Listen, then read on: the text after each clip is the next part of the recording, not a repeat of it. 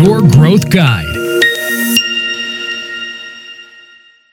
Θέλετε να αυξήσετε τα leads πελατών στο site σας; Θέλετε να επισκέπτονται το site σας; Και να έρχονται παραπάνω υποψήφιοι πελάτες μέσα από τις φόρμες που έχετε και να λαμβάνετε πολύ περισσότερα τηλέφωνα. Γεια σας, είμαι ο Κάρλος ε, Τσιλικητιάνη, ιδρυτής της ε, GIM και του Your Marketing Growth Guide και σήμερα θα συζητήσουμε για αυτό το πολύ ενδιαφέρον θέμα. Πώς μπορείτε να κάνετε το site σας πιο αποτελεσματικό, αν πουλάτε υπηρεσίες, αν α, θέλετε πελάτες B2B, ποιο είναι ακριβώς το σύστημα, ποια είναι η μεθοδολογία έτσι ώστε να έρχονται παραπάνω υποψήφιοι πελάτες, αυτό που λέμε leads στο marketing, παραπάνω πελάτες λοιπόν, υποψήφιοι στο site σας μέσα από το digital marketing. Το lead generation, δηλαδή η δημιουργία leads μέσα από ένα ωραίο σύστημα, δεν έχει απόλυτη σχέση με το e-commerce, με τα e-shops.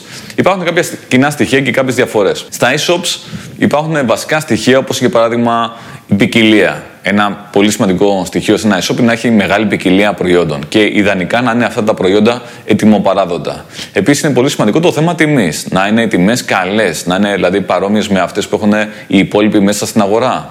Να υπάρχουν χαμηλά μεταφορικά, διάφοροι τρόποι πληρωμής αποστολής, ένα καλό checkout, καλή ταχύτητα φόρτωσης καλή εμπειρία χρήσης μέσα στο site. Επίσης, κάποια USPs, Unique Select Points. Όλα αυτά έχουν να κάνουν με ένα e-shop. Και βέβαια, όλο αυτό συνοδεύεται και με marketing. Πάμε τώρα στο lead generation. Τι κάνουμε λοιπόν στην περίπτωση που το site δεν είναι για πώληση προϊόντων, φυσικών αγαθών, αλλά είναι για πώληση υπηρεσιών; Για παράδειγμα, ένα site για ένα φυσικό θεραπευτή, ένα site για μια κλινική, ένα site για ένα ασφαλιστικό γραφείο, ένα site για μια εταιρεία B2B. Γιατί και το B2B είναι κλάδος που ενδιαφέρεται πάρα πολύ για το lead generation, δηλαδή να έρθουν leads πελατών μέσα από το site. Στην περίπτωση λοιπόν του lead generation είναι άλλη προσέγγιση. Πρέπει να τα δούμε όλα αυτά βήμα-βήμα. Γιατί δεν είναι μόνο το site, είναι και το θέμα του marketing. Πάμε λοιπόν να τα δούμε. Καταρχάς, θα πρέπει να σκεφτούμε το ποιος είναι ο ιδανικός πελάτης που θέλουμε να έλξουμε. Και λέω ιδανικός γιατί αυτό έχει να κάνει και με το τι προσφέρει η εταιρεία. Δηλαδή, το positioning, η τοποθέτηση που θέλει η εταιρεία στην αγορά. Για παράδειγμα, η τοποθέτηση μπορεί να είναι το νούμερο ένα ασφαλιστικό γραφείο στα νότια προάστια. Αυτό είναι μια τοποθέτηση. Και μπορεί να γίνει και ακόμα πιο εξειδικευμένο ασφαλιστικό γραφείο για ασφαλή ζωής. Είναι μια τοποθέτηση. Το επόμενο είναι, OK, ποιος είναι ο ιδανικός πελάτης γι' αυτό; Κάποιος που έχει αυτή την ανάγκη, που έχει να το πληρώσει και άλλα, και άλλα στοιχεία. Μετά πρέπει να μπούμε στα παπούτσια αυτού του ιδανικού πελάτη. Και υπάρχουν πολλά εργαλεία γι' αυτό, όπως είναι για παράδειγμα το Empathy Map, που αξίζει να το ψάξετε στο Google, στο YouTube, να δείτε τι ακριβώς είναι Empathy Map.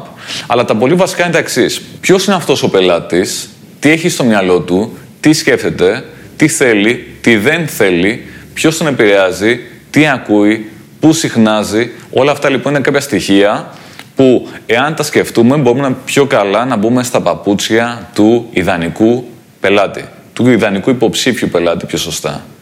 Αφού λοιπόν μπούμε στα παπούτσια αυτού του ιδανικού υποψήφιου πελάτη και ξέρουμε τι ακριβώς ψάχνει αυτός ο άνθρωπος, από πού επηρεάζεται και σε τι level of awareness είναι. Δηλαδή, είναι άνθρωπος που ξέρει για το πρόβλημα, δηλαδή ξέρει ότι χρειάζεται μια ασφάλιση υγείας ή μήπως είναι ένας πελάτης ο οποίος δεν ξέρει. Αν για πράγμα πουλάτε κάτι το οποίο είναι καινοτόμο, δεν υπάρχει πολύ awareness, γνώση γι' αυτό στην ελληνική αγορά, τότε δυστυχώς έχουμε χαμηλό επίπεδο awareness και θα πρέπει να μάθουμε στην αγορά για το τι ακριβώς πουλάμε και για ποιο λόγο είναι ωφέλιμο για τους πελάτες αυτό το πράγμα. Δηλαδή πρέπει να απλοποιήσουμε τη γλώσσα και να τους πάμε ένα βήμα πίσω. Να καταλάβουν γιατί είναι σημαντικό αυτό.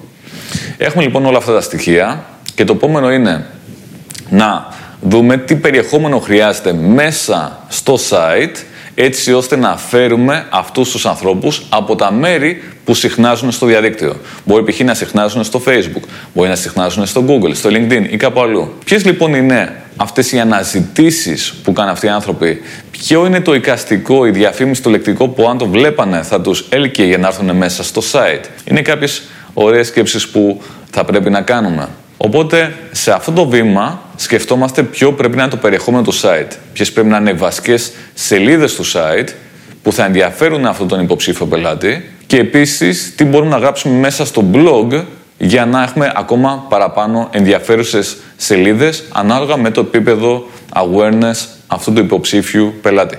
Άρα, θέλουμε κάποιες βασικές σελίδες περιεχομένου και κάποιες σελίδες σίγουρα στο blog που θα αυξάνονται συνεχώς. Αυτές οι βασικές σελίδες μέσα στο site, όπου μετά θα προσγειώνουμε κόσμο από την α, διαφήμιση ή τέλος πάντων την οργανική επισκεψιμότητα, λέμε ότι είναι landing pages. Γιατί εκεί θα προσγειώνεται ο κόσμος μέσα από το Facebook, το Google και άλλα ωραία μέσα. Οπότε αυτό το βήμα είναι το βήμα της κατάστρωσης του σχεδίου σχετικά με το περιεχόμενο και μετά να φτιάξουμε αυτό το ωραίο περιεχόμενο. Έχουμε λοιπόν ολοκληρώσει τα προηγούμενα βήματα. Ξέρουμε το ποιος είναι ο ιδανικός υποψήφιος πελάτης, τι ψάχνει, τι σκέφτεται κτλ.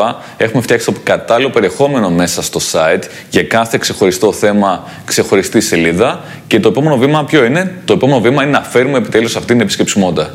Αυτή η επισκεψιμότητα καλό είναι να έρθει από τα μέρη που συχνάζει ο κόσμος. Μπορεί να είναι οργανικά μέσα από Google, μπορεί να είναι με πληρωμένη διαφήμιση στο Google, μπορεί να είναι με διαφήμιση στο YouTube, μπορεί να είναι με διαφήμιση στο Facebook Ads, στο Instagram, στο LinkedIn, αν μιλάμε για κάτι που αφορά επιχειρήσεις, στελέχη επιχειρήσεων κτλ.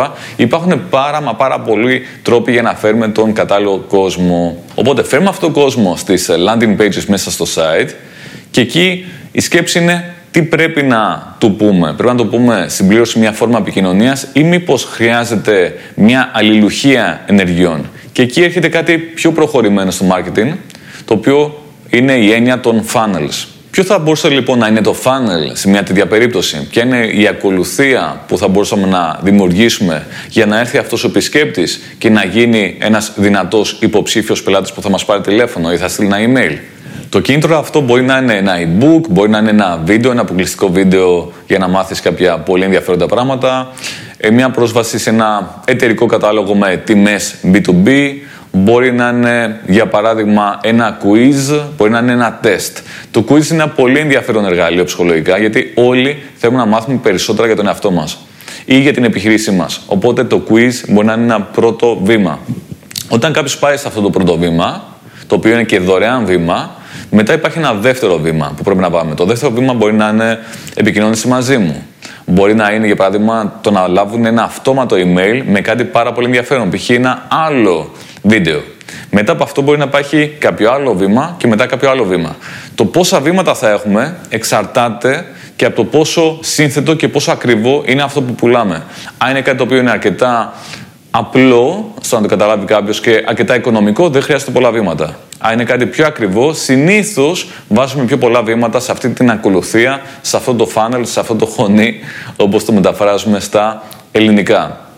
Οπότε, για το lead generation, δεν θέλουμε μόνο σελίδες, αλλά θέλουμε να στήσουμε και ένα ωραίο funnel, όπου το πρώτο βήμα θα είναι, για παράδειγμα, κατέβασε κάτι, δες κάτι. Και μετά θα υπάρχουν κάποια επόμενα βήματα. Α υποθέσουμε λοιπόν ότι έχουμε κάνει όλα αυτά τα βήματα σωστά, κάνουμε διαφήμιση, κάνουμε SEO, έρχεται ο κόσμος, μπαίνει στο funnel, κάποιοι από αυτούς γίνονται υποψήφιοι πελάτες δίνοντας το τηλέφωνο τους, το email τους κτλ. Τι άλλο είναι σημαντικό; Είναι σημαντικό να ξέρουμε τι κοστίζει όλο αυτό. Ποιο είναι το κόστος απόκτησης υποψηφίου πελάτη και ιδανικά και ποιο είναι το κόστος απόκτησης πελάτη. Γιατί αν για παράδειγμα πάρουμε 10 emails, μπορεί ο ένας στους 10 τελικά να γίνει πελάτης. Αν πάρουμε 3 τηλέφωνα, μπορεί ο ένας στους 3 τελικά να γίνει πελάτης. Οπότε, Καλό είναι να υπολογίσουμε, και υπάρχουν τρόποι αυτό, μέσα από Google Analytics και όχι μόνο. Καλό είναι λοιπόν να υπολογίσουμε το κόστος απόκτησης ενός lead, email, τηλεφώνου κτλ.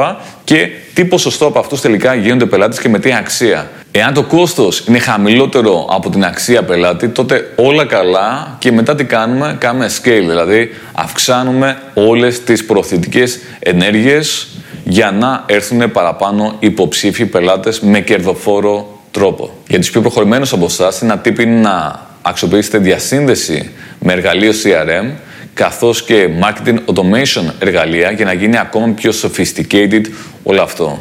Στη GIM έχουμε αναπτύξει μια μεθοδολογία η οποία ονομάζεται BCR Squared. Είναι μια επιστημονική μεθοδολογία και μπορεί να αξιοποιηθεί τέλεια για περιπτώσεις lead generation, δηλαδή για επιχειρήσεις που επιθυμούν πελάτες B2B ή που προσφέρουν υπηρεσίες.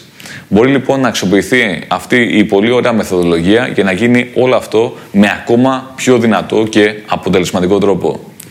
Ελπίζω να σας βοήθησε αυτό το βίντεο να αντιληφθείτε ένα πιο ολοκληρωμένο τρόπο για να κάνετε lead generation στην επιχείρησή σας διαδικτυακά, να αυξήσετε τους πελάτες σας και όλο αυτό με πολύ όμορφο, κερδοφόρο τρόπο, μεθοδικά, προβλέψιμα.